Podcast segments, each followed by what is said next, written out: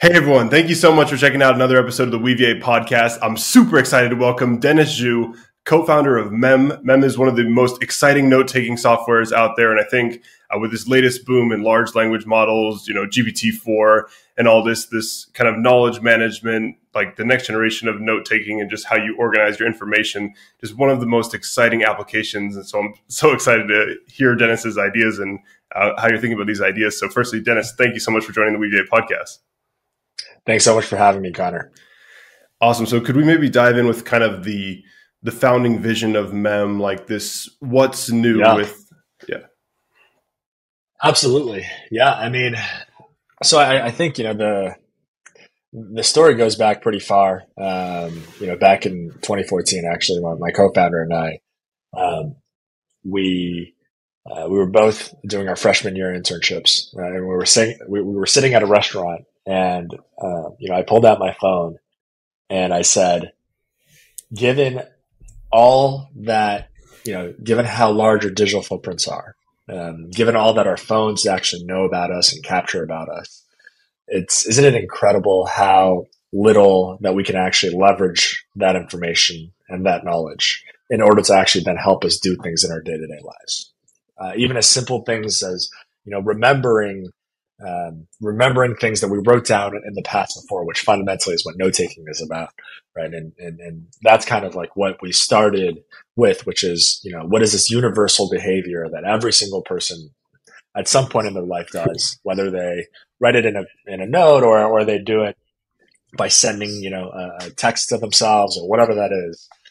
Um, to, to, to simply help remember things, and that was kind of like the you know the the origin and, and, the beginning of a lot of those ideas. And uh, one of the things we imagine is, well, what if you could actually then uh, create the structured representation?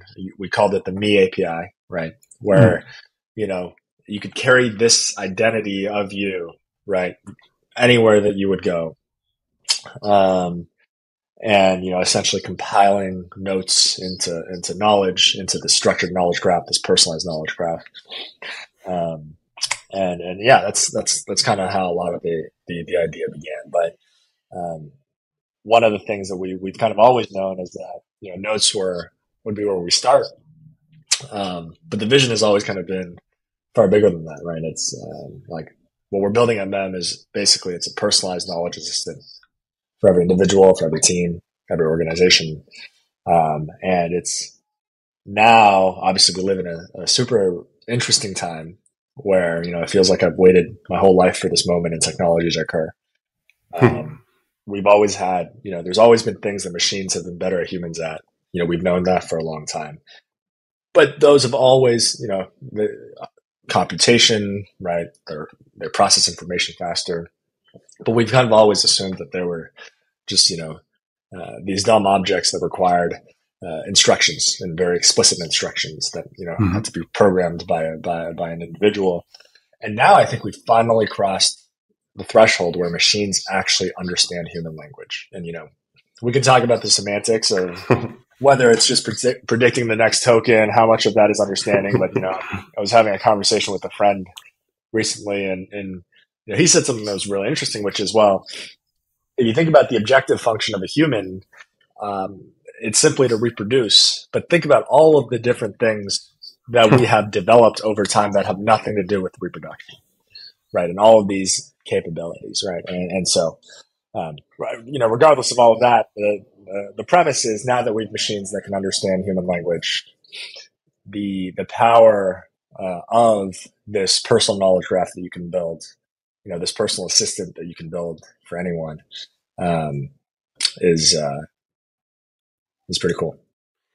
Yeah, it's super fascinating. I think I first came across Mem when I would I'd write these like Twitter threads of AI papers, and I'd see someone would comment uh, mm-hmm. at Memit to save it to the to Mem, and I and that's how I first came yeah. became aware of this, and seeing how it extends from just a note taking app to how it connects with other data sources. With you know Twitter being the mm-hmm. example I just gave, but you know I'm sure you're knowledgeable about all these different data sources that your you know information can yeah. be hooked into, and I there's certainly a lot of to unpack in the story. I, I really like that thing you said about the personalized uh, kind of knowledge graph. I like this. idea. like we have this one idea kind of in Weaviate land called Ref2Vec, which is about how you you know have a user and then you interacted with these items, and that's how you form an embedding for that user.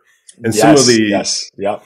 Mm-hmm. Yeah, yeah, and I can imagine these kind of like pages where you know, say I create like a, a, biology page and I start saving some things, and then I have this embedding for biology, and I hook that up into all these external sources as well, and then it's like yeah. personalized.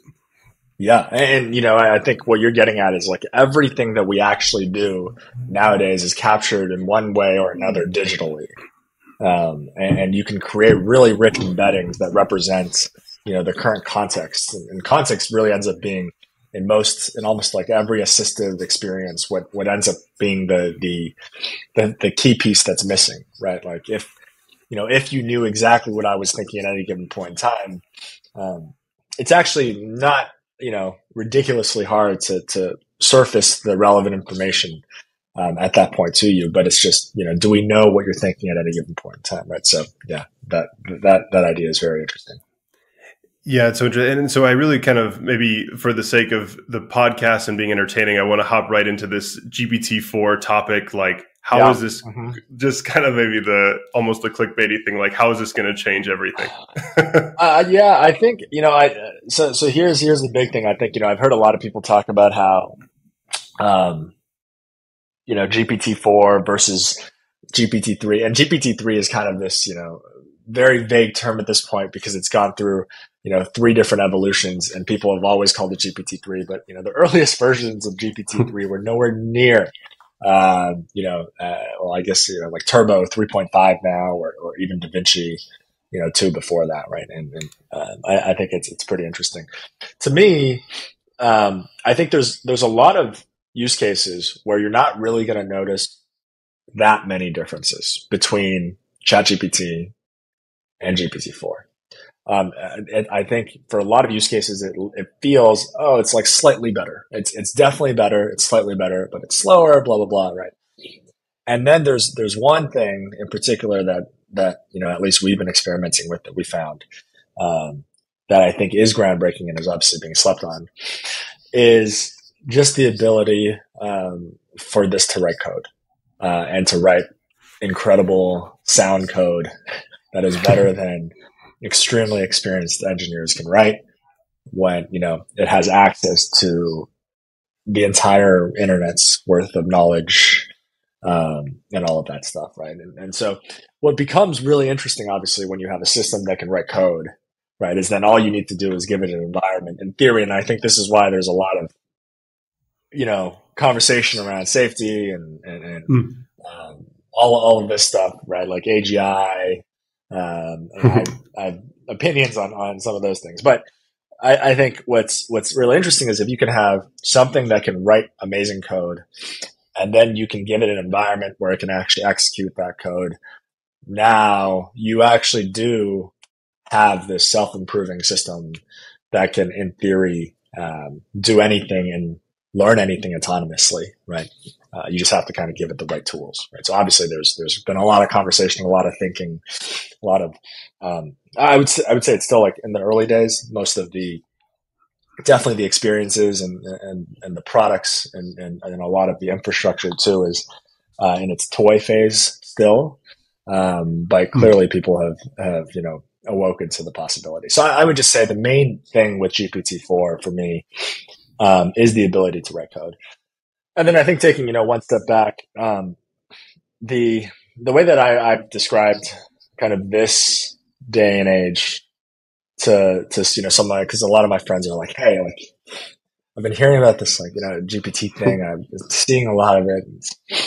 Um, I don't get it. Like what, it, I mean, it's cool, right? Like, I, you know, there's like, what is it? And, and, and the thing that I would say is you have when the internet first, you know, really reached scale, it made the cost of moving information effectively zero, approach zero. So the cost of distribution, right? And that's what enabled social media. That's what enabled, you know, blogs and like all kind of like, you know, what people would call like web two, right? Um, a lot of that stuff. And I think what has happened is now the cost of transforming information has gone to zero. Hmm. Um, and that is like, uh, that's that's that's really interesting. Obviously, you know, there are so many industries that are purely just about transforming information. So many professions that are about you know just transforming information. I've I, have i have heard there's already legal, you know, um, legal and like you know legal companies and, and, lawyers tend to be the latest to adopt new technology, um, but a lot of like you know paralegals, junior employees are actually being replaced by this technology, um, even mm like already today. Um, and you know, you have anything that involves moving, you know, taking taking like all these ETL pipelines, ELT, anything that involves, you know, previously would have required uh, armies of engineers and, and, engineering teams to both build and maintain. Um, a lot of that is now effectively free, right? So uh, I think we're still grappling with the implications of a lot of what that means um, and what that will mean. All I know is that I think things are going to, you know, get get weird, and we'll see. yeah, yeah, I definitely want to uh, come back to that kind of like ETL data ingestion topic, but I think that idea to stay on that idea of how it can write code a little more. It's been yeah. absolutely mind blowing the ability of it. Like uh, when we had Harrison Chase from LangChain on, uh, we were talking a lot yeah. about, uh, and also Bob van Luijt, uh, CEO of Weaviate, was we were talking about like the the way that it could maintain software, like you could see the errors and kind of mm-hmm. maintain the software, and just the general idea of you know writing some code, executing it, seeing the output, and then chaining that to you know keep writing code better. yeah, I mean, yeah. So and and then um, I guess kind of one topic I want to come on in that writing yeah. code sense is like so as I've been trying to adopt it in my life, I'm mostly mm-hmm. dealing with these big code repositories. So I'm thinking a mm-hmm. lot about like how would the like the Weaviate code base, which is even bigger than 25,000 tokens, like how do I mm-hmm. get get it to navigate this kind of thing? And this is yeah. where I think a lot of these ideas, yeah, like LangChain, Llama Index, on how do you exactly, and, and I think this is like where where embeddings um, you know, really plays a role too, right? I, think the, also the whole world is kind of awoken to, um, to, to embeddings over the past six months. Um, you know, we, we, we've been building, um, we actually started building on embeddings pipelines before we did actually any hmm. generative mm. stuff. And this was back in, you know, December of 2021. Um, and, th- and, this was, you know, back when the, the best available generative model was DaVinci 2.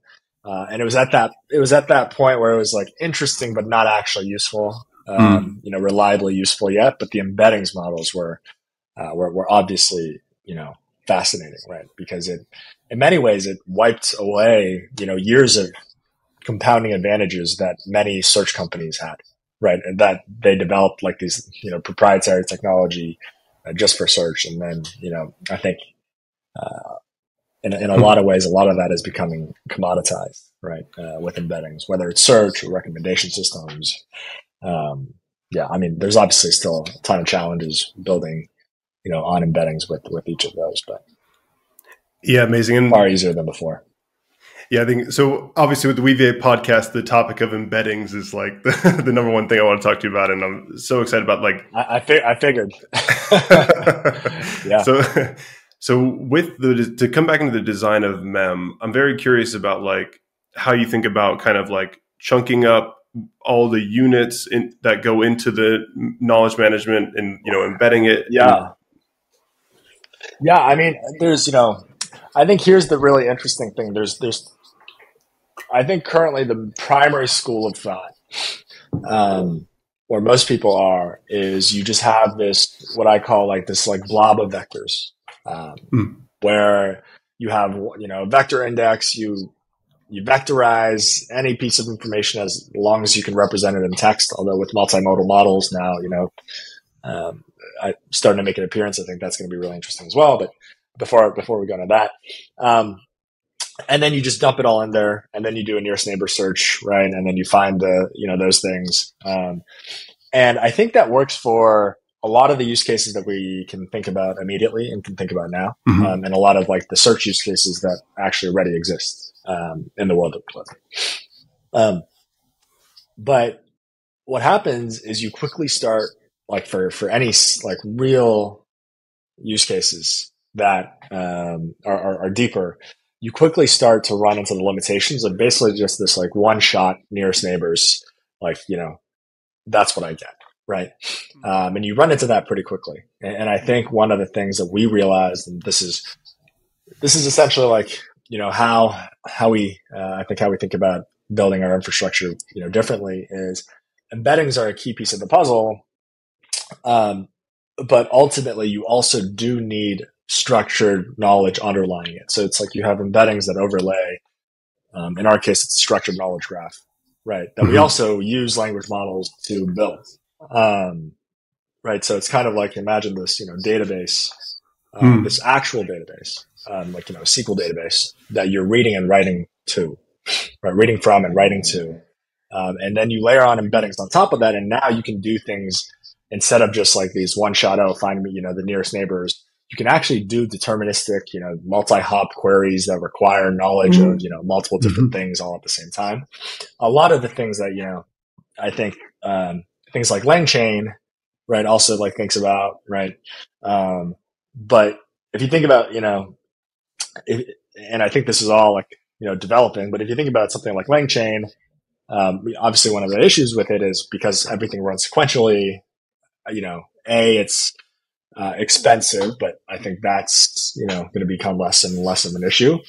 Uh, mm-hmm. but, uh, latency wise, it's expensive, right?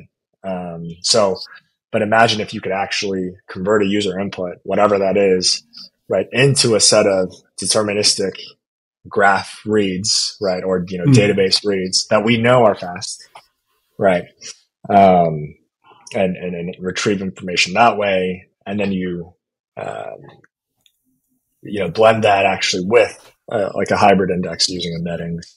Um, I think that's a lot of where uh, where the world will actually head uh, long term. Yeah, I, I, that idea of like question decomposition, like are follow up questions needed? Um, I don't know if I'm yeah. gonna remember this off the top of my head, but it's like, did Einstein use a laptop? I don't know if it's Einstein, but like, yeah, uh, yeah, like, yeah. Did, yeah, yeah. So you break it into the two questions to assemble it, and yeah, that and this kind of in the beginning of as I was listening, I, th- I, thought we are kind of getting into like the adding structure to vector search, and this topic I think is yep. so fascinating, especially when you're adding mm-hmm. the large language model controller on top of this. Yes, like a, yep. a, lot of yeah, like a lot of kind of Weaviate in the vector databases having support for the symbolic filters as well as the HNSW, yep. the vector index, and you know, like things like in our 118, Etienne talked about the bitmap index to speed this up and all these kind of things. And yeah, so yeah. So all these curious. different data structures, right? Yeah, that yeah, that have that that involve embeddings, but it's not just this like single flat blob. Uh, yeah. Yeah, and so I'm so curious about this. Actually, something I'm talking with Harrison about privately is like how do the large language models interface with these symbolic filters? Have you thought about this? Yeah, yeah, yeah. I mean, so I think this is actually why the fact that it can write code this is really in right, right, accurate code, um, really comes into play, right? Because now you can actually imagine you define a data structure, you define a, a certain knowledge graph. Um, then you can you can have the language models, you can teach the language models, right, so to speak, to know how to interface with it and mm-hmm. to know how to query from it and to know how to write to it. Um, and you kind of take that whole process that would have been, you know, teams of engineers for each, you know, each pipeline and each transformation before, um, into just like, hey, uh, but yeah, so when ChatGPT first came out, uh, Bob had showed me this thing. He's like, he shows me his prompt sequence and he's having it write JSON, like it populates the JSON dictionary, so it's yep. compatible to the next API call, and all that was so fascinating. Um, so yeah, so I think yeah. that was a a really great top coverage of like the GPT-4 and I I really want to kind of transition to this next topic that's a pretty big one, which is the kind of fine tuning models versus zero shot debate. And I'm curious, especially yeah, yeah. with. Yeah. Um, so, so my, my take on this, um, has been pretty, yeah. So, so here's my take. Um, I think it's clear we're at some point in the S curve of the capabilities of these language models. Uh, I really don't know where we are on the S curve. Are we near the end? Are we, you know, towards the beginning? If I had to guess, I would say there's no reason to believe that we're anywhere close to the to the top of it, and that we're probably likely very much still in like the steepest part, right? And I think when we are in that scenario, and, and if we if we just play back what has happened over the last you know twelve to eighteen months, and we assume that you know uh, things will continue in, in, in that way, then what's happening is every six months, literally every six months, there is a step change in capabilities. Hmm. Um, and so depending on what you're fine tuning a model for, my, my opinion is if you're fine tuning a model to improve its general capabilities, you know, with some piece, you know, of your own data or, or whatever that is, I think that's totally not worth it right now because I think what's going to happen is the next model is going to come out. It's not only going to be cheaper, it's going to be way faster, right? Um, mm-hmm. And it's going to be way better. And all of the time and effort you spent in actually figuring out how to fine tune that model uh, will go to waste. Except, except that, and I think you know it's a, it's an important question to ask. Like, what will not change? Um, and this is really, you know, once we do get to the top of the S curve and progress, you know, s- slows when we no longer have a new state of the art every six months, you know, hmm. it takes longer. Um, the actual, then at that point, I think fine tuning to squeeze the, you know, the additional 20 or 30%, you know, out of, uh, out of these models becomes actually really useful. And the question, the important question to ask, right, is like, what do you need by that point in time? Like, what is the thing you needed to actually, what is the asset you needed to build over the course of that time in order to be able to do that? And obviously, you know, it comes down to, you know, one way or another, some form of data, right? Um, and, you know, even that's obviously it's a loaded term in terms of like how you, you know, what is actually useful data, what is not. But, um, you know, depending on how, how you define it, at, at the end of the day, it's the data is useful. The actual time spent in, in figuring out how to tune these models or even taking you know off the shelf open source model to you know try to you know do something with that to squeeze whether it's latency or performance out of it. I think a lot of the time doesn't actually make sense. Um, i think the the difference is um, if you take something like a like a llama you know with mm. alpaca right the, the, i don't know if you saw that that came out of stanford.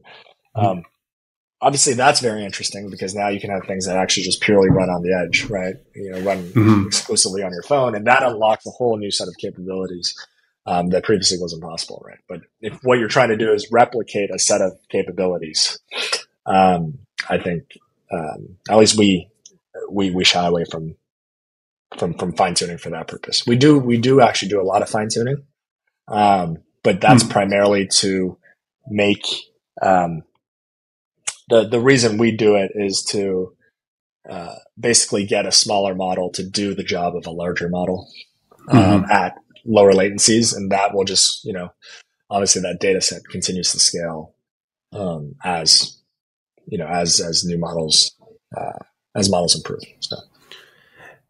Yeah, I, I, thought you said a lot of interesting ideas. Um, I think to quickly, I really like that S curve thing you described with his step function of his doubling every six months. It doesn't make sense to put the effort into it. And Bob, sorry to be referencing you so much in this podcast, but he he was recently on uh, Cohere's uh, Twitter. They had a talk where he said that basically he thinks that like 80% of these cases, the zero shot model it, combined in a hybrid search with like BM25 lexical search, that will cover most of these search cases. Totally. Yeah. Mm-hmm. And yeah, I completely yeah. agree with you. But I really want to come. There are two more topics that you mentioned that I think are so interesting. The llama alpaca, alpaca thing, where it's like, mm-hmm. you know, it, it is related to the next topic of distillation, where you're trying to get the large model compressed into a smaller model. But um, mm-hmm. yeah, it's. I, I think the reason the alpaca thing is so exciting is because people are like running it on their phones, right? Like, uh, or yeah, yeah, like literally running it on their phones. Yeah, yeah, yeah. And it's like the idea of I think when um, when uh, GPT when, when DaVinci three came out, it was something like two cents per. Th- uh, I don't I don't know the exact price. Like it was it was more. It was six cents per thousand. Yeah, it was it was pretty expensive to generate a lot of yeah. text. So the thinking was like uh, you got to be so careful about how you do it. But now as it's trending towards zero, it's like these language models could have like these massive conversations with themselves. And as I think about mem, I think about this idea of you know I create a uh, a workspace where I put everything I know about contrastive representation learning, and then I just have the language models talk to each other about like sample a paragraph, sample a paragraph, and then build new knowledge over time. And yeah, exactly, totally. Yeah, yeah, yeah, yeah. Yeah, and that idea I think is incredible. So, so I, I do want to come back to the distillation thing. Um, uh, maybe yeah. maybe one topic to begin is I'm very curious about these kind of like ranking models. So, like the large language mm-hmm. model could, of course, rank these documents with very high precision. Like if you have the query and then you have yep. the top ten, it could give you a really great ranking. Uh, so yeah. it is maybe I don't I don't know if it's like prying too much into exactly how the sausage is made, but like how what yeah. kind of tasks are you thinking of distilling from large language models? Yeah, um, so there's there's that's one of them. Uh, what you just mentioned. Um, uh, you know, historically, I think in search it's been called like a, uh, a cross encoder, um, mm-hmm. and I think there's still a lot of value in, in, you know cross encoders, but you can actually spin up like a uh, a purpose built cross encoder really easily, actually using you know kind of like a smaller uh, you know, one of these mm-hmm. models, right? Um, and then you know it returns the log probs. You can you know, do interesting kind of math on top of that. Um, a, a, lot of interesting things there. But there's there's a lot of things where, uh, I'll give you one example. You know, someone says something um, to their assistant, right, to their mem assistant, like, "Hey, do this for me," or you know, mm-hmm. X Y Z. Um, but it's it's kind of you know if, if we think about the assistant like as a person it's kind of unpredictable what you say to a person um, and what you mm. say might have different intents sometimes um, what you the even within you know this is a huge problem within search obviously like search intent like is it mm-hmm. is this a a keyword based intent right or is this like hey is this a vector intent and then you, you like you know rank different things differently um, maybe you even uh, and this is a lot of our explorations is um, what if you could create dynamic UIs, right? Because depending on what the person is asking you, depending on what the person is doing, um, there's actually totally a different representation of the information that is useful and valuable. Um, but you know, being able to even just like classify the intent of a message, let's say, um, obviously you use the the most impre- use GPT four on that, and it's it's going to get it right, like almost you know uh, every time, assuming you also give it enough context and all that stuff. But it's slow. It's slow. It's expensive. Can you actually really run it on every query, right? And so when you when you have a, a, a task like that, that usually screams, okay, you know, fine tune is actually valuable, right? Particularly when latency and or cost is the issue, and you're okay with causing, you know, brain damage to the language model and being okay with it hmm. forgetting everything else and only being able to do this thing, right? Because then you can take a much, much smaller model, um, to, you know, much, yeah, yeah, to, to basically just do that one specific task, right? Um, and then there's also like, you know, ways where you can use those models to generate training data for the smaller mm. models and mm-hmm. it gets really, gets really meta, but yeah. Yeah, that last one's my absolute favorite idea. I mean, when you said the um, the brain damage thing, that interrupted my. I love that topic so much that like because yeah. you when you fine tune it, this like catastrophic forgetting, how the robustness of it is gone now, and yeah, that yeah, one's. But it's very good at one thing. yeah. yeah. Yeah, I, I kind of well, I, I do want to stay on the ranking thing just a little. Mm-hmm. There's one question I have for you, especially as you know, mm-hmm. product focus with the mem thing is is this latency constraint and how you're thinking about it. because the cross encoder is really slow compared to yeah. you know vector. Yeah, yeah, yeah. Well, I, I think there's a lot of things. Um, uh, I think a lot of the innovation that's going to happen over the next year is going to be on the UX side. Um, you know, internally we call this like AI UX, which you know, obviously you know what that means. Um, but it's you know to, to give you one naive example, you look at what Bing does, right? Where you type something in and it's showing you some of the work that it's doing. Right. Hmm. Um, I also saw this like in, in the Stripe LLM, um, like for their documentation thing. They did some hmm. really interesting kind of like front end animations where first they would, because um, well, they actually mirrored the steps of what happens. Right. First they would retrieve a list of documents. They would show you hmm. those documents first, and then when the answer would actually come in, it would push those documents down. And as you know, it kind of tricks you into thinking, oh, actually, this is fast. right? Mm-hmm. Because something is happening all the time. Um, and I think there's like, there's a lot of those tricks you can play, you know, kind of um, there. And then there's separately, um, and this is where I think, you know, really having a structured knowledge graph, uh, in our case, uh, comes into play. Um, there's a, like, if you think about most of like what makes search fast, right? And search indices, uh, it's just, it's pre-processing. Um, so if you actually have the data in a structured way such that you can pre-process it, hmm. um, you know, into useful indices, uh, that's uh, another way to, to, to make sure that certain things that you need to be fast are fast. So. Yeah, that that little the the knowledge graph topic is a funny one because with Weaviate, it's not like a RDF technology with these tuples. Yeah. so like, yeah, yeah, yeah, I'd rather talk about HNSW, but that is very interesting. Yeah. The knowledge graph, like, does Mem use things like Neo for Java or like TigerGraph, those kind of things as well? No, we we actually just we we build all of it on top of Postgres. Fascinating. And yeah. I also saw this thing with uh, with Llama Index. It's they call it like Graph GPT, where you could just kind of do like one query. Yeah, so it's yeah. like a client side index. Yeah, yeah, like take a thou- take a thousand search results and now build a knowledge graph in memory, kind of. Yeah, yeah, yeah, yeah. Super cool. So, so maybe pivoting topics a bit. I'm, I'm very curious about the earlier we mentioned this idea of ETL data ingestion to the kind of database part of it, and yeah. um, so yeah. I'm really curious about like I I, fi- I find this like mem memit Twitter thing to be such a fascinating integration with how you flow data from Twitter into your knowledge management. And then, yeah. so I'm very curious, like, you know, obviously OpenAI's Whisper has unlocked like a massive ETL. Now people can take YouTube videos, podcasts, and just, you know, do it like that.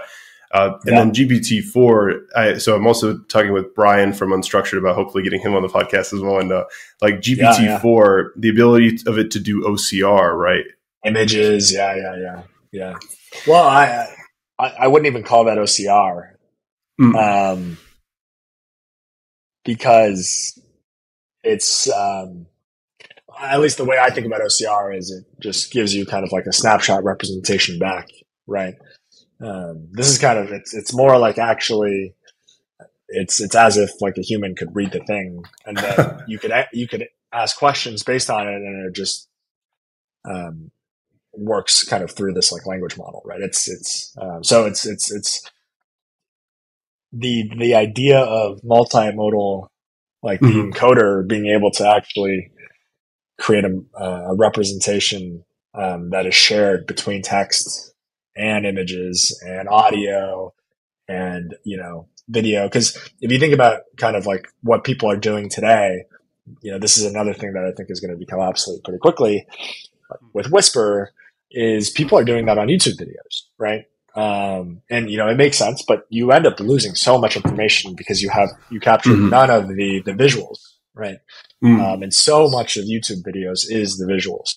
So, um, you know, you could transcribe and then you could try to stitch together the frames, right? From, you know, the, the actual visuals. Um, but if you could actually just go directly from an MP4 file format into the embedding that actually is in the same space as you know your text embeddings, uh, that's where things get really really cool. Uh, and obviously, I think that's that's the future, right? So. Yeah, I think we just saw uh, Runway's. Is it called Gen Two? I'm sorry if I messed up the name, but the this video generation. Generally, the idea of processing videos of so I, my kind of funny story with this is when I first started doing deep learning, I was a basketball player coming to grad school after basketball and after a failed basketball career. And, and so I was like, okay, how do I build a deep learning so- software app for basketball? And I had this idea yeah, of, okay, yeah. well, you could probably extract all the highlights from the games using like convolutional yeah, networks. But the problem with that, well, like one thing, one problem of it, quite a few problems, but like the image data, video data, it's so high dimensional. The idea of like compressing a mm-hmm. minute video into a, let's say, 1500 dimensional vector. Do you think that kind of like we'll need to be yeah. more clever about how we're doing it? I think, I think that's an issue. I, I, so one of the things I learned about maybe, maybe this was llama or maybe this was something else. Um, maybe it was Llama, but I, I, think one of like the fundamental innovations was it made it uh, it, it it turned it from you know 16 bit um, uh, like values right per vector to um, to four bit values right and so it, it changed kind of like the the the granularity of, of what could be represented to basically just like eight values, right? Um, mm-hmm. Between negative one and one. Um, and that's really how they managed to get something so small. Um, and yet it kind of keeps a lot of the performance. So I think, I think there's some really interesting, you know, kind of compression techniques that we're, we're just at like the very beginning of, of discovering. So, um, yeah, I, I, I'm, I, I have a feeling we'll, we'll be able to get to that, uh, pretty soon. Yeah, it's fascinating. I love that you brought that up. That one of the big feature, new features of Weaviate in 1.18 is adding product quantization, where, like you say, we quantize the vector values from 32 bits. Down, or, well, exactly. Yeah. Yeah. There's there's like a couple parts to it, but I think something about quantization. There, there's kind of like two. At first, there was this thing called binary passage retrieval, where you sort of optimize the contrastive models with that tan H activation, so it's kind of zero one mm-hmm. naturally, and then you have this kind of binary vector that's longer but captures information. I, I think like quantization aware training is another thing that hasn't been realized as much because if you put it in like instead of producing the vectors and now we're going to run k-means tile encoder on the vectors, maybe if you put that into the optimization, it's like one of these interesting kind of yeah mm-hmm. fine tuning. Maybe there's something to like a hierarchical structure, all these kind of these.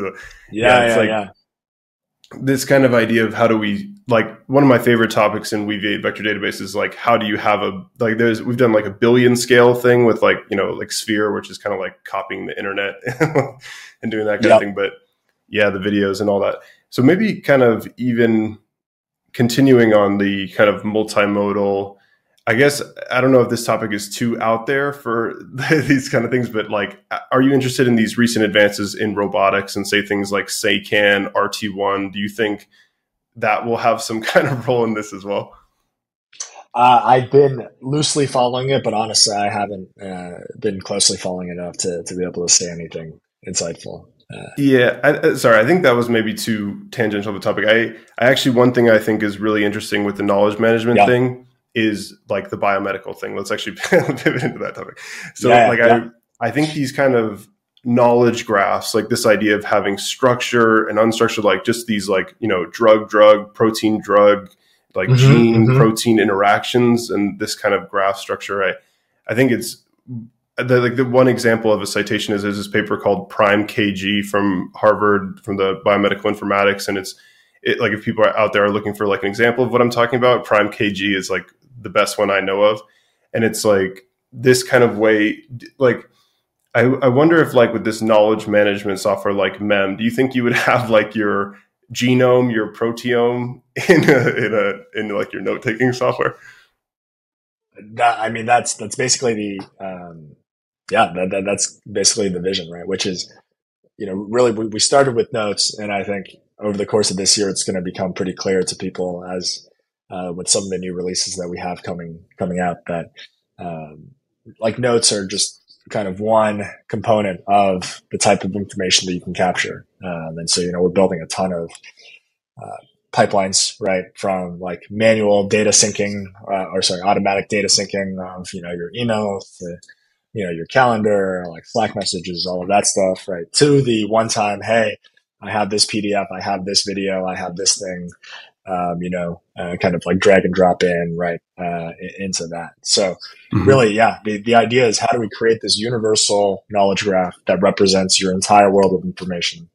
Um, and then how do we give you the power of actually being able to hold that in your hands, right? Because I think if you think about it in the past, it's been held in the hands of advertisers mm-hmm. who then use mm-hmm. that to target us with ads, right? But if you could carry around, you know, uh, one thing that I think this is on our blog too that, that, that we we've thought about is, you know, you can imagine you sign into Netflix or Newflix, right, with MEM, hmm. um, you know, uh, in in 2024, and your experience is automatically just personalized for you, right? And today you sign in with, you know, whatever you sign in with Google, you sign in with all that stuff. And, you know, nothing happens. You just manage to sign in. Um, but if we could actually build that personal knowledge graph, um, then it becomes really interesting. So, yeah, I think that's exactly what you've unlocked with Mem, and it, and this kind of like you have an embedding of you that you take everywhere that comes from all sorts of things, like. M- yeah. Me from the YouTube videos I like are now synced up with the Amazon things I'm buying. and yeah, yeah, yeah, yeah. But yeah. I'm also very curious, like how you think about like privacy preserving AI. Yep. Mm-hmm. Like, is, do you use things like federated learning? Do these kind of topics come up? Uh, I mean, I think it's it's one of those things that obviously we're we're super um, aware of on on at least kind of the research side. Um, I think the, the obviously the topic is super fascinating, right? Like being able to actually you know, run inference on, um, on encrypted data, right, would be, would be kind of the dream. Unfortunately, it's, it's not really possible right now. Um, I think everything that, uh, it's, it's all, you know, basically at the, the viability level of, of, you know, being research projects, right? So, um, eventually I think that's that, that is where the world is is, is going to head though. Um, you know, whether it happens in 2025, 2030, uh, you know, mm-hmm. 2035, that's, that's to be determined, but yeah, amazing. Well, Dennis, thank you so much for this tour of these technical topics. That you're so knowledgeable about this, and this was such a fun conversation. Um, maybe to kind of wrap things up, could you talk about like kind of your experience founding this company? Like, how's it been? It's super yeah. successful and all that. And well, I, I mean, I feel like we're at just the very beginning of the journey. Um, I mean, especially you know, given what the kind of the, the, the vision is for, you know, the end product, if there even is, is mm-hmm. this idea of an end product, right? But, um, yeah, it's, I think it's been, you know, I would say one of the things that's been really interesting for us is from the very beginning, we kind of knew that, um, this was the vision, this idea of you know, how do I build this like personalized knowledge graph that I can take with me anywhere? Um, and I think when you have that, you know, in mind at the very beginning, um, I think it's allowed us to be a lot more, um, I think, patient, right, and and make certain investments that, uh, for example, in the knowledge graph, right, because um, that's one of those things where actually building this structured knowledge graph that you know, and then teaching language models to know how to interact with it um, is is is is quite the build, right? It's it's uh, very complex, mm-hmm. uh, working with a lot of evolving technologies, kind of all at the same time.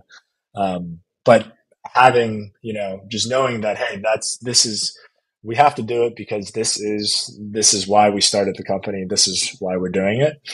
Uh, I think has been um, you know one of those things uh, that have you know made us pretty unique in, t- in, terms of how I think most startups operate. So um, that's been you know uh, it's been a really interesting part of the journey. Obviously, in the middle, uh, it's been you know around three years so far. In the middle of the journey is when GPT three really became a thing, um, and it totally. Um, I still remember this like this happy hour that we had, and this was during COVID, and we had these virtual happy hours. and one of them was just like when it was when the first, you know, Da Vinci One first came out, and we just like sat on, you know, in the playground, just playing with it, uh, you know, because I got I got access to it. We're like, oh, this is this is kind of interesting. This is you know, this is really cool, um, and just seeing this evolution and this you know this revolution happen over the course, um, you know, like of this company developing and realizing kind of just how much of an unlock it is for a lot of the things that we were doing um, has has truly been a sight to behold, right? So, you know, I couldn't be more exciting to to be building what you know what we're building right now. So. Amazing, yeah, and I'm I'm also so excited to see what you're building. And Dennis, thank you so much for joining the Weaviate podcast and contributing all this knowledge. It's been so interesting to be talking with you. So thank you so much. Thank you.